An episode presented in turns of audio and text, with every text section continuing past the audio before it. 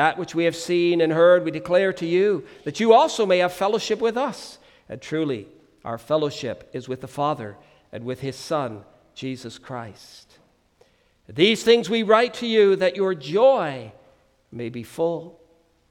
This is the message which we have heard from him and declare to you that God is light, and in him is no darkness at all.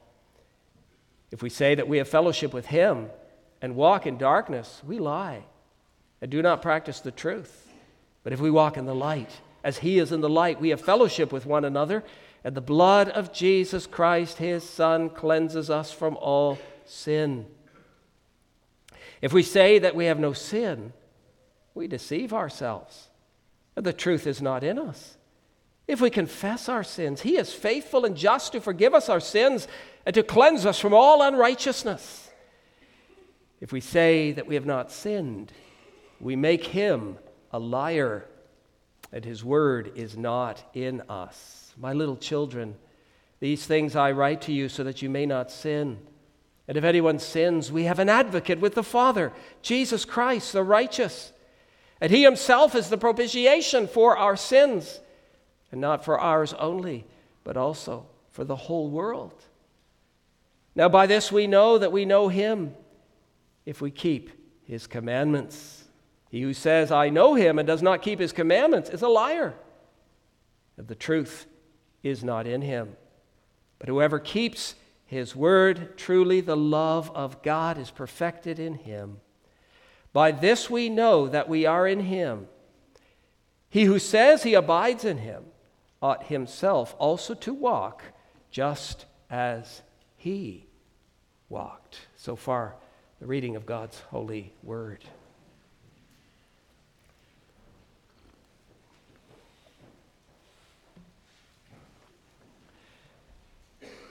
As a young college student. He lived a life that was typical of many college and university students of his day. Born in England in 1708, William Grimshaw showed great intellectual promise by the time he was 17 years old. He entered Christ College, Cambridge. But unfortunately, while he was there, he began to drink and swear, and he became, in his own words, as vile as the worst. Nevertheless, at the end of his time at Cambridge, Grimshaw chose to enter the ministry and sought ordination in the Church of England. He thought ministry provided a decent living. Some of his theological views were heretical and his lifestyle ungodly, but these things did not stop him from being ordained in 1732. For three years, he spent the bulk of his days hunting and fishing. His evenings were for socializing with the influential members of society, gambling, drinking, and swearing. He did his duty in the church on the Lord's Day and with this, his conscience was satisfied. Whether his flock was satisfied, he neither knew nor cared. But over the course of time, God slowly began to deal with him. It is thought that his acute awareness of sin came through the difficult experiences of two of his parishioners whose baby died. The mother was completely distraught. She continued to dress and tend her dead child. And Grimshaw had absolutely nothing with which to comfort her. They came to him for counsel, but as they did, he was forced to acknowledge his own spiritual bankruptcy. From that moment on, he sought to reform his own lifestyle. He gave up his daily recreation and nightly carousing. He kept a strict record of all his sins, balancing them against his good deeds. He dutifully visited all the members of his church, catechized the children, and urged reformation of life upon the people. Yet, satisfying the rigors of God's standards seemed impossible. He became so depressed that on one Sunday he, he felt hardly able to mount the steps of his pulpit. In despair, he would preach to his congregation, My friends, we are in a damnable state, and I scarcely know how we are to get out of it. Then, when two of his parishioners attempted to commit suicide, Grimshaw was called to visit. He later said that his first reflection was, I don't know how soon I may do this too. His struggle became even greater when an itinerant preacher rebuked him for his legalistic view of salvation. He said, You are no believer in Jesus Christ, you're building on sand. Grimshaw tried to avoid the man, but the words, You are building on sand, kept haunting him. His spiritual struggle continued for some years until in 1741 he found a book lying at a table at his friend's house. The author was the great Puritan theologian John Owen. The title, The Doctrine of Justification by Faith. As he read, he learned of the imputed righteousness of Christ. The book challenged him to trust not in his own righteousness, but in the righteousness of Christ alone.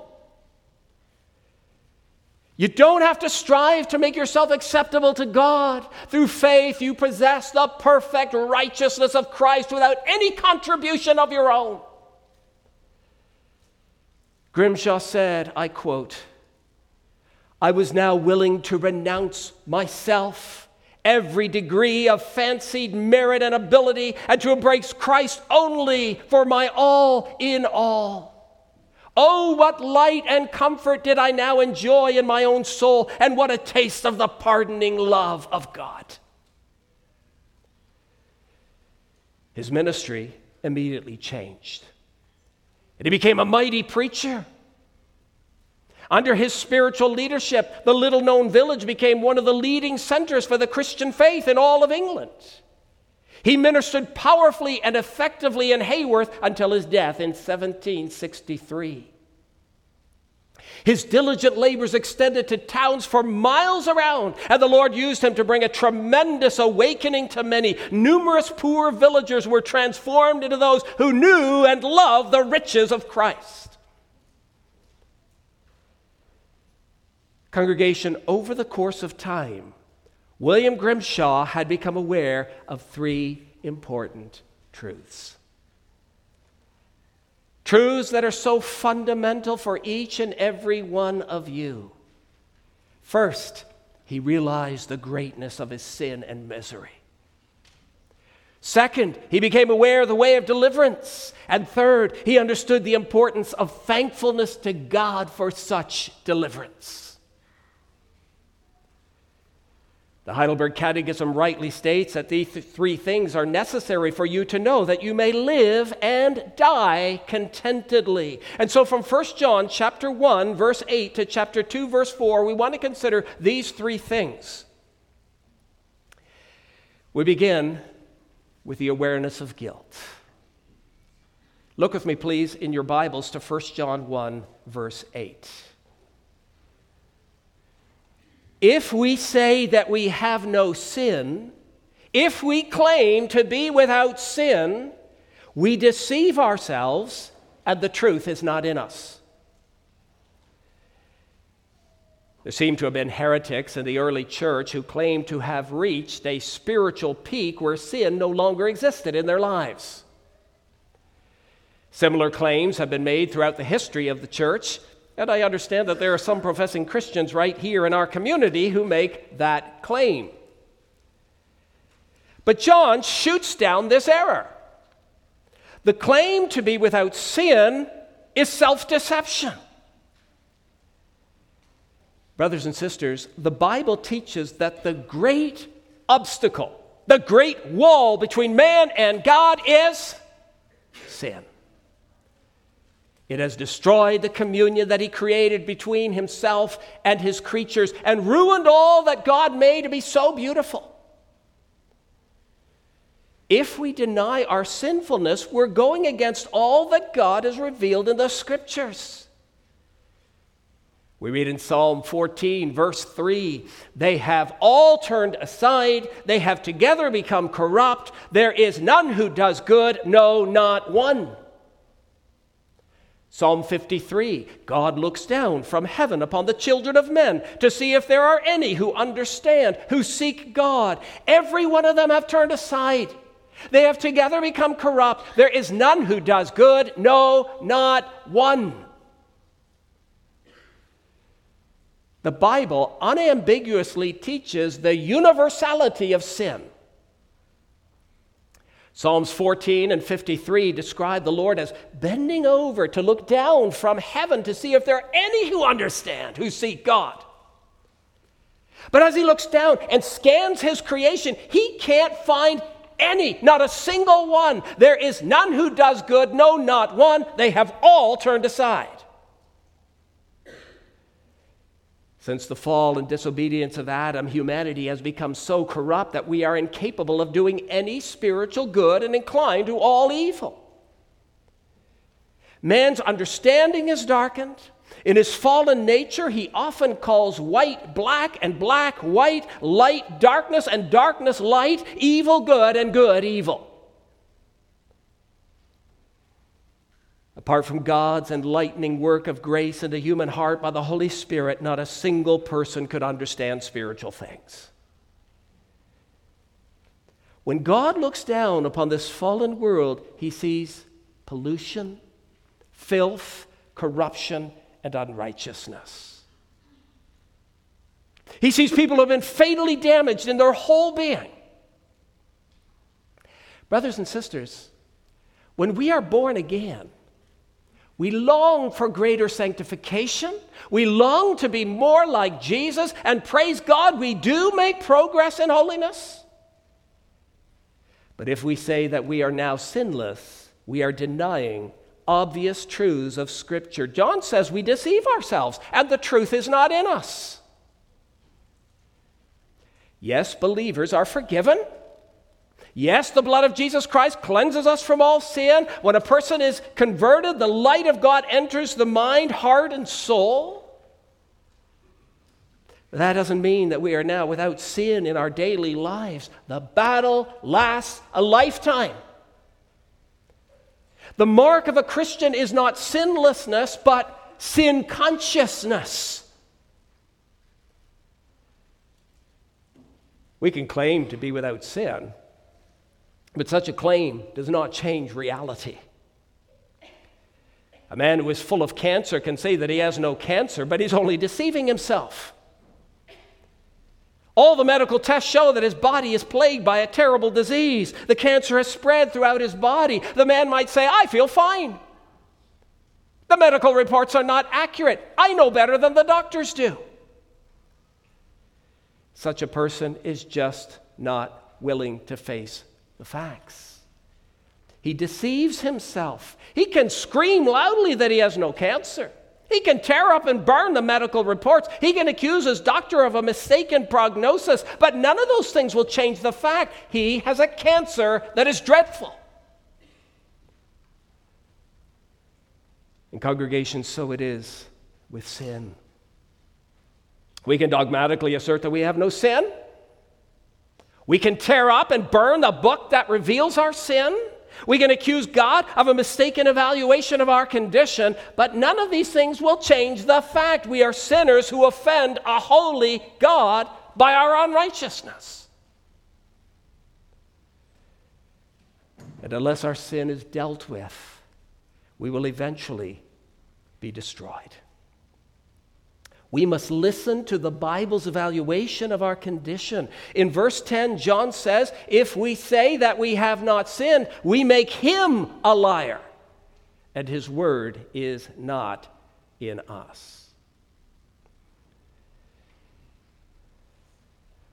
Story is told of Charles Spurgeon when he was a speaker at a conference along with another man this other man publicly proclaimed that Christians could reach a place of sinless perfection where they no longer struggled with sin. The speaker went on to suggest modestly that he had realized this in his own life. Spurgeon said nothing.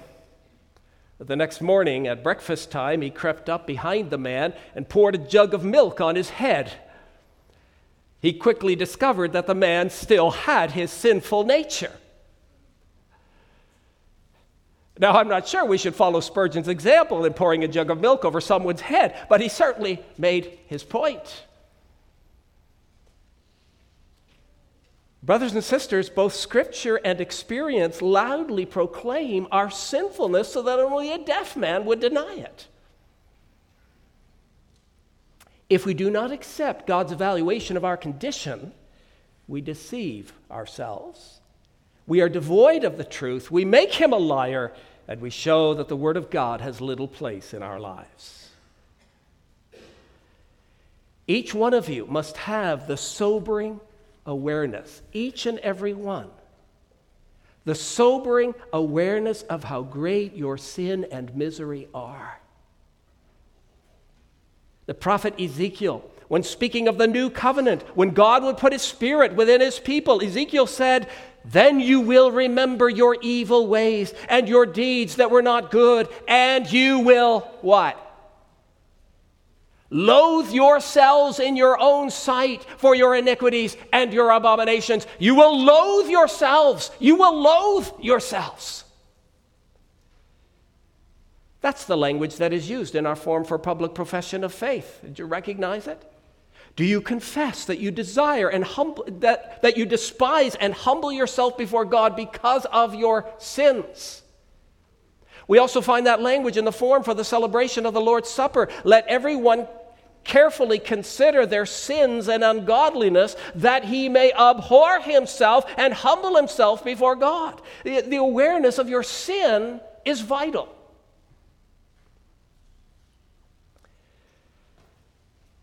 But secondly, to live and die contentedly, you must not only know your guilt, but you must also have the assurance of grace and salvation the assurance of grace and salvation. That assurance is expressed right here. Look with me, please, in your Bibles to verse 9. If we confess our sins, he is faithful and just to forgive us our sins and to cleanse us from all unrighteousness. Here's the answer to humanity's great dilemma sin separates us from God. God, who is light, and dwells in unapproachable light will not enter into communion with darkness. What fellowship has light with darkness? But here's the good news. When you face the reality of your guilt and admit that God's evaluation of you is correct, when you say, Yes, Lord, I'm a sinner. I deserve your condemnation and wrath. What your word says about me is true. My heart is full of darkness. Lord, I confess it to you. Then, says John, He is faithful and just to forgive us our sins and to cleanse us from all unrighteousness. You see, congregation, the essential step to fellowship is what? Confession. Confession. That's not only essential for an unbeliever who comes to a saving relationship with God, it's also essential for the believer to remain in continued fellowship with God. This is clearly taught in Psalm 32. Keep your finger in at 1 John 1 and turn with me, please, in your Bibles to Psalm 32. Psalm 32. It's a psalm of David, the man after God's own heart. David was a man of great spiritual strength in many ways. He fought the battles of the Lord, trusted Him, and walked in close fellowship with God. When you read some of his Psalms, you sense the closeness that he experienced with his Lord. But that was not always in the case, the case in the life of David. There were also times when it seemed as though God was very distant. His fellowship with him seemed to be almost non existent. We find one of these low points in Psalm 32, which we sang before the scripture reading. David tells us of how he fell into deep depression. Look at verse 3. Verse 3. When I kept silent, my bones grew old through my groaning all the day long, for day and night Your hand was heavy upon me. My vitality was turned into the drought of summer. Just hold it open there for a moment. David had sinned against the Lord and kept it hidden. He tried to smother his conscience and desperately tried to bury his sense of guilt, but his bones grew old. His guilt sapped all his energy. His strength withered away. His bones felt consumed by the terrible torments of his mind. What was the reason for his agony? Day and night, God's hand was heavy upon him. God was pressing down on him unceasingly, verse 4. He could find no peace. His vitality was gone. He felt dry and barren as land during the heat of summer. He was like a plant that shrivels up in summer for lack of water. It was as though his relationship with the Lord was gone. God seemed far away. Congregation, how did David get out of this slump?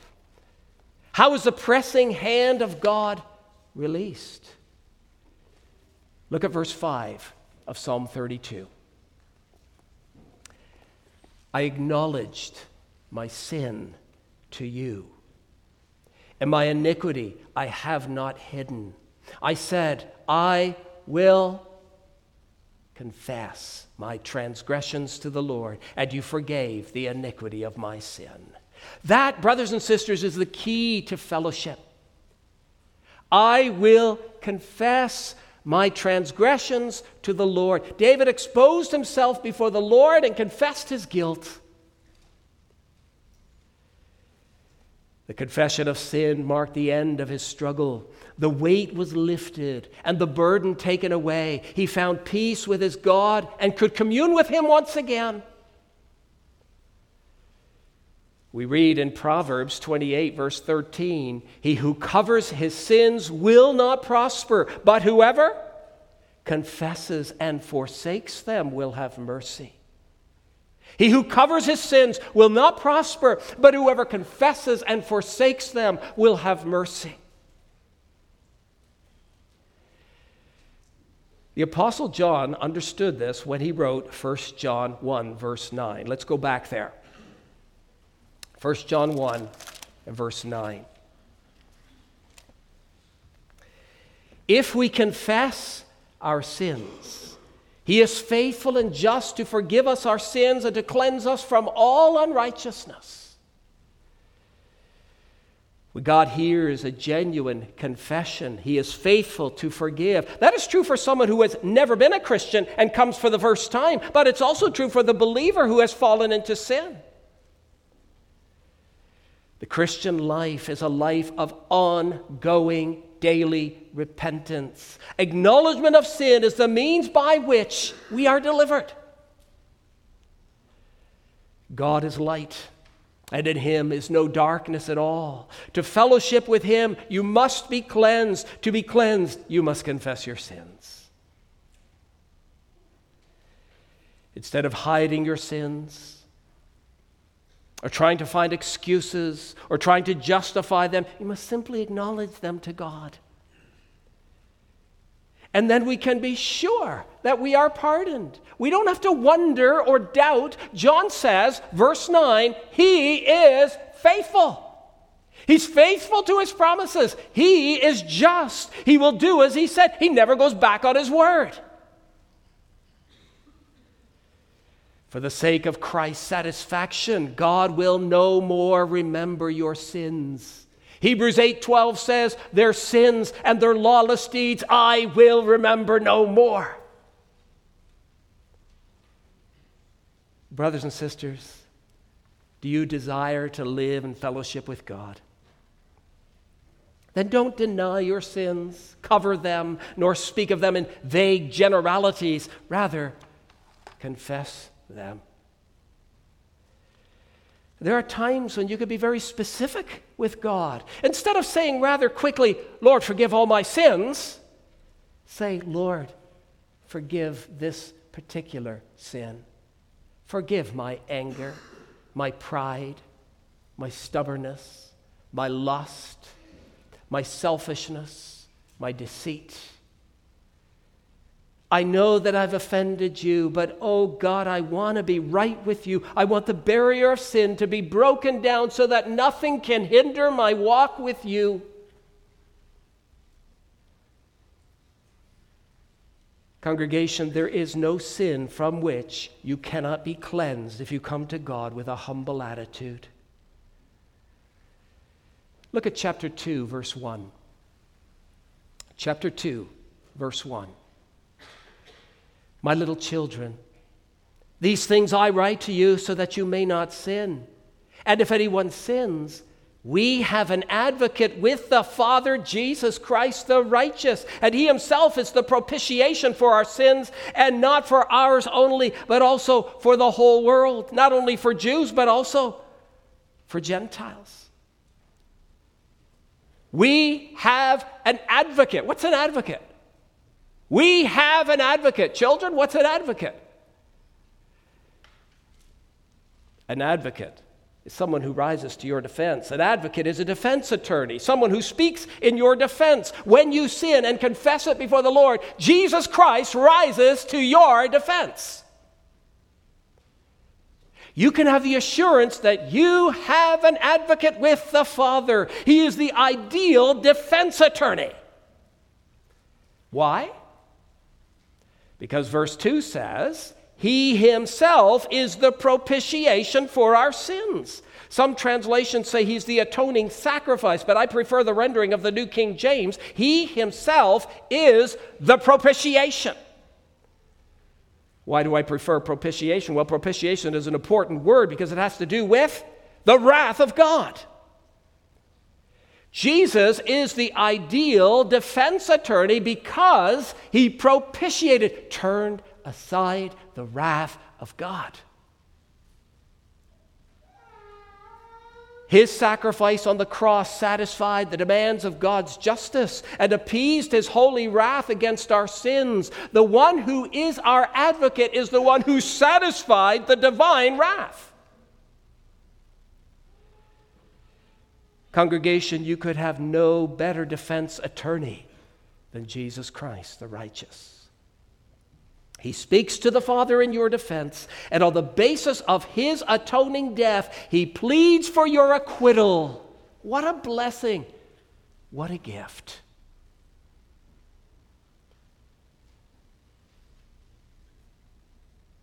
But we need to go on to our final point. What must you know to live and die contentedly? Number one, awareness of guilt. Number two, assurance of grace. And finally, point number three, attitude of gratitude. Believers are called to express their gratitude to God not only through our words, but also through a life of service. We are to show true thankfulness to God in all that we say and do. Notice what John says in verses 3 and 4. Have a look. Verse 3. Now, by this we know that we know him if we keep his commandments. He who says, I know him, and does not keep his commandments is a liar, and the truth is not in him. How should we express our thankfulness for all that Christ has done, is doing, and will do for us? John says, Those who know him keep his commandments. If you don't keep his commandments, you don't know him. You may say that you know him, but you're a liar. You see, congregation, John tells us that one of the ways we can verify that we are indeed forgiven children of the living God is by keeping his commandments. Now, of course, obedience to his commandments does not make you a Christian. You're a Christian because you've trusted your advocate, Jesus Christ the righteous. He alone has the ability to propitiate the divine wrath. He alone had the ability to keep God's commandments perfectly, flawlessly. But while obedience to his commandments does not make you a Christian, it does verify that you are a Christian. Those who know that they are cleansed from all unrighteousness desire to live in a manner that is pleasing to God. And how do we know it's pleasing to Him? through his law. God says to you, This is how I want my redeemed people to live. This is the kind of life that I want you to pursue. These are the principles that I want you to manifest in your life. If you love me, keep my commandments. Hey, brothers and sisters, as you live by the word, your external obedience provides evidence that inwardly you love your advocate, Jesus Christ, and you desire to offer to him a life of thankful service. Your external obedience provides evidence that you know Him. You know Him intimately and savingly. Now, by this, we know that we know Him if we keep His commandments. Go to verse 5.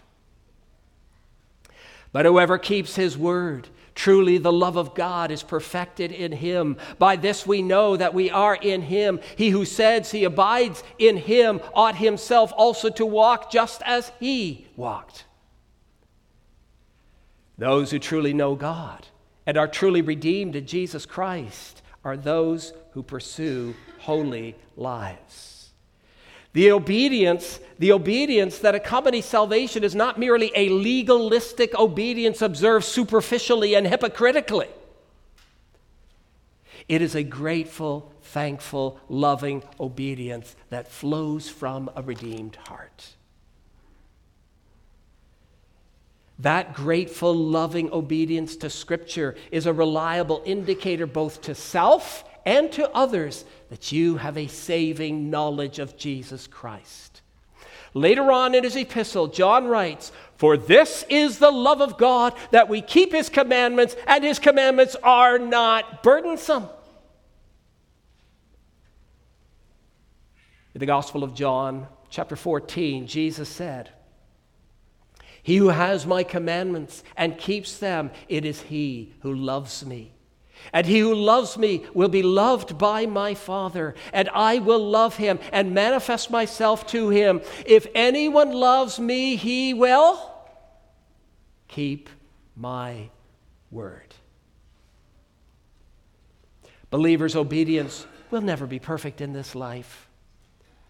Nevertheless, as we live the Christian life, we desire to walk as Christ walked, to follow that perfect pattern. We desire to walk in the light, to express our gratitude to Him through a life of committed service. Dear friends, is that your desire? Does your life reveal that you are thankful to God for all that He has done? That you love your advocate, Jesus Christ, the righteous. Have you committed your life to serving Him in obedience to His commands? Young people,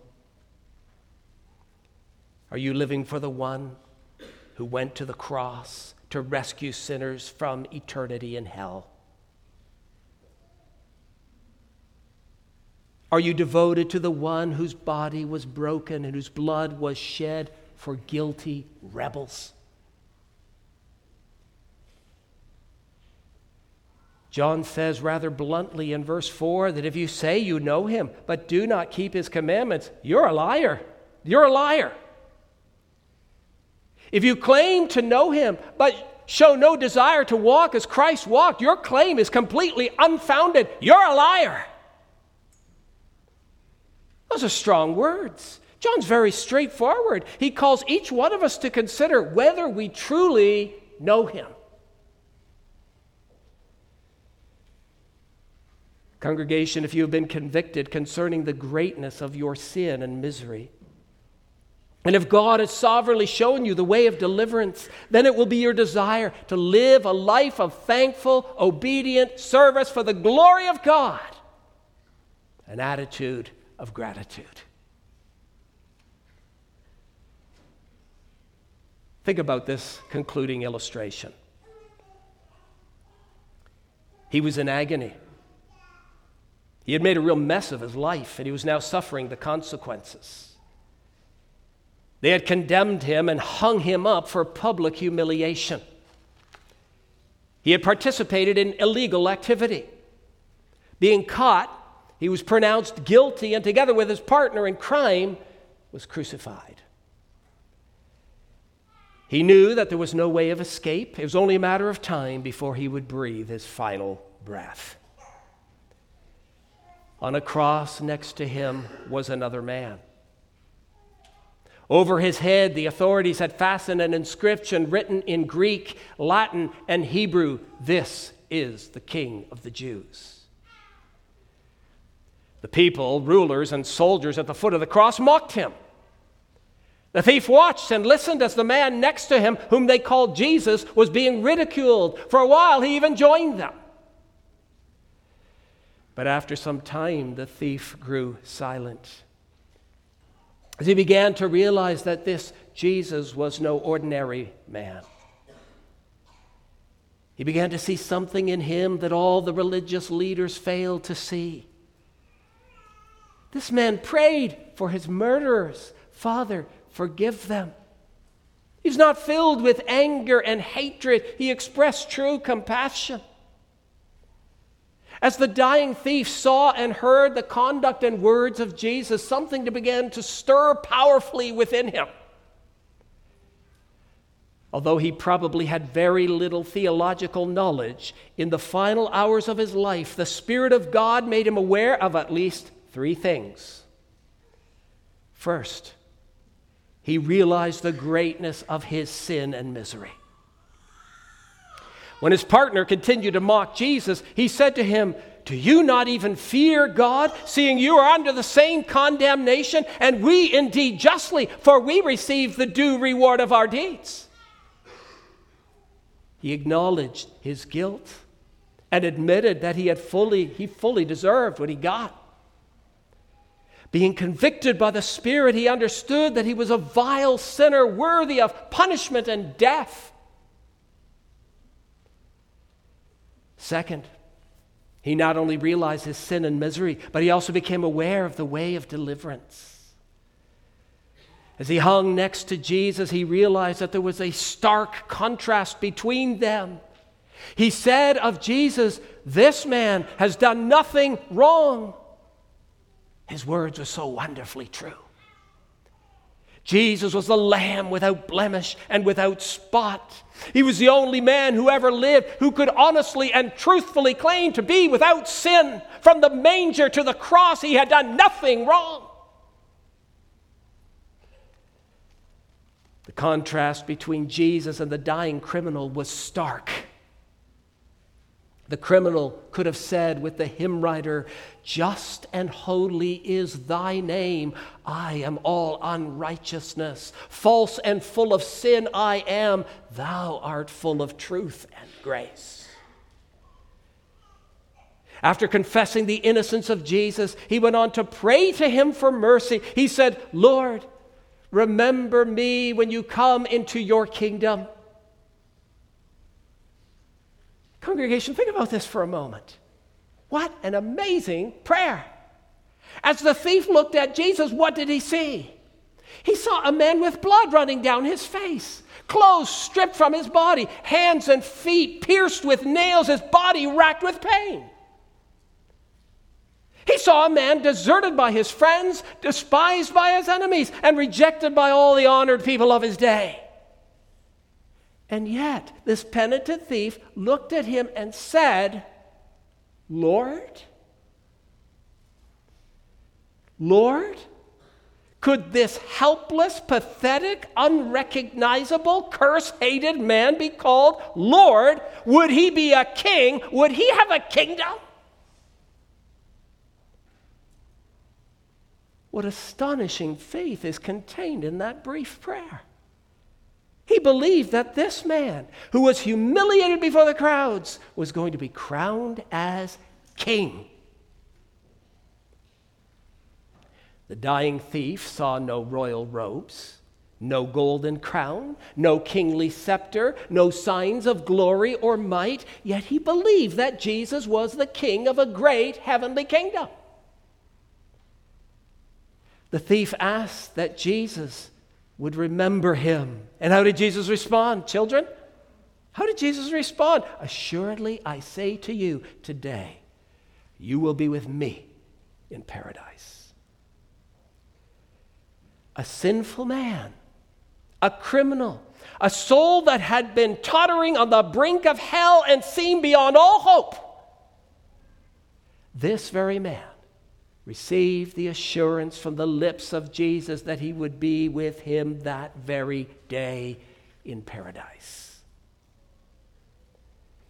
With kindness and gentleness, Jesus assured him that he was completely pardoned, justified, redeemed, rescued from hell, and given a title to glory. This thief did not have the opportunity to be baptized, to join a church, to sit at the table of the Lord, or do any great works for Jesus. But he had faith. He had faith. And so he was saved.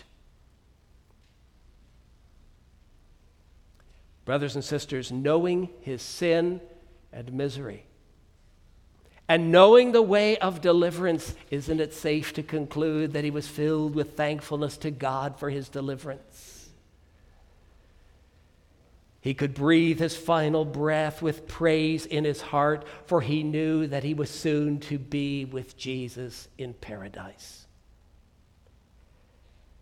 I suspect his theological knowledge was extremely limited. But he knew at least three things the greatness of his sin and misery, how to be delivered, and how to thank God for such deliverance. Are those things a reality in your heart? Dear friends, may that threefold knowledge permeate every aspect of your life that each one of you may live and die contentedly.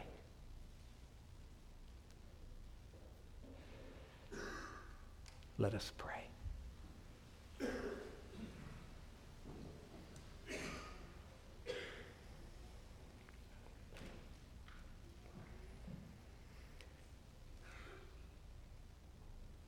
Lord, we recognize what your word says about us. Vile and full of sin, I am. We thank you for the convicting work of the Holy Spirit, convicting us of sin and of righteousness and of judgment.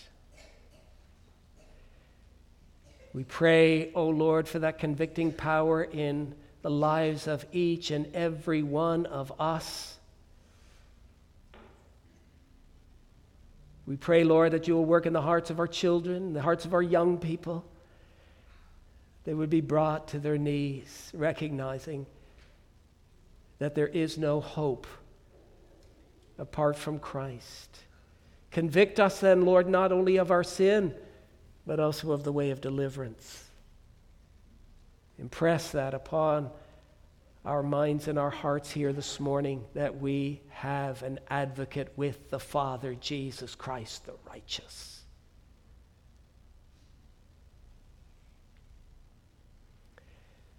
That, Lord, knowing our advocate, knowing that we have a qualified defense attorney in your presence, knowing that through confession all our sins are wiped away, gone. Knowing these wonderful truths, may we live with that attitude of gratitude. Lord, expressing that to you both with our words and with our life. So, Lord, would you look upon us here this morning? You know us all, you know where we're at. We, we can hide nothing from you. Give us the grace to confess our sins, not only in those, with those vague generalities, but, Lord, specifically before you, before your throne, for it is a throne of grace. So receive our praises as we conclude. Would you work in the hearts of each one of us. Lord, that one day, along with the pardoned thief, we may be with our Lord Jesus in paradise. In his name we pray. Amen.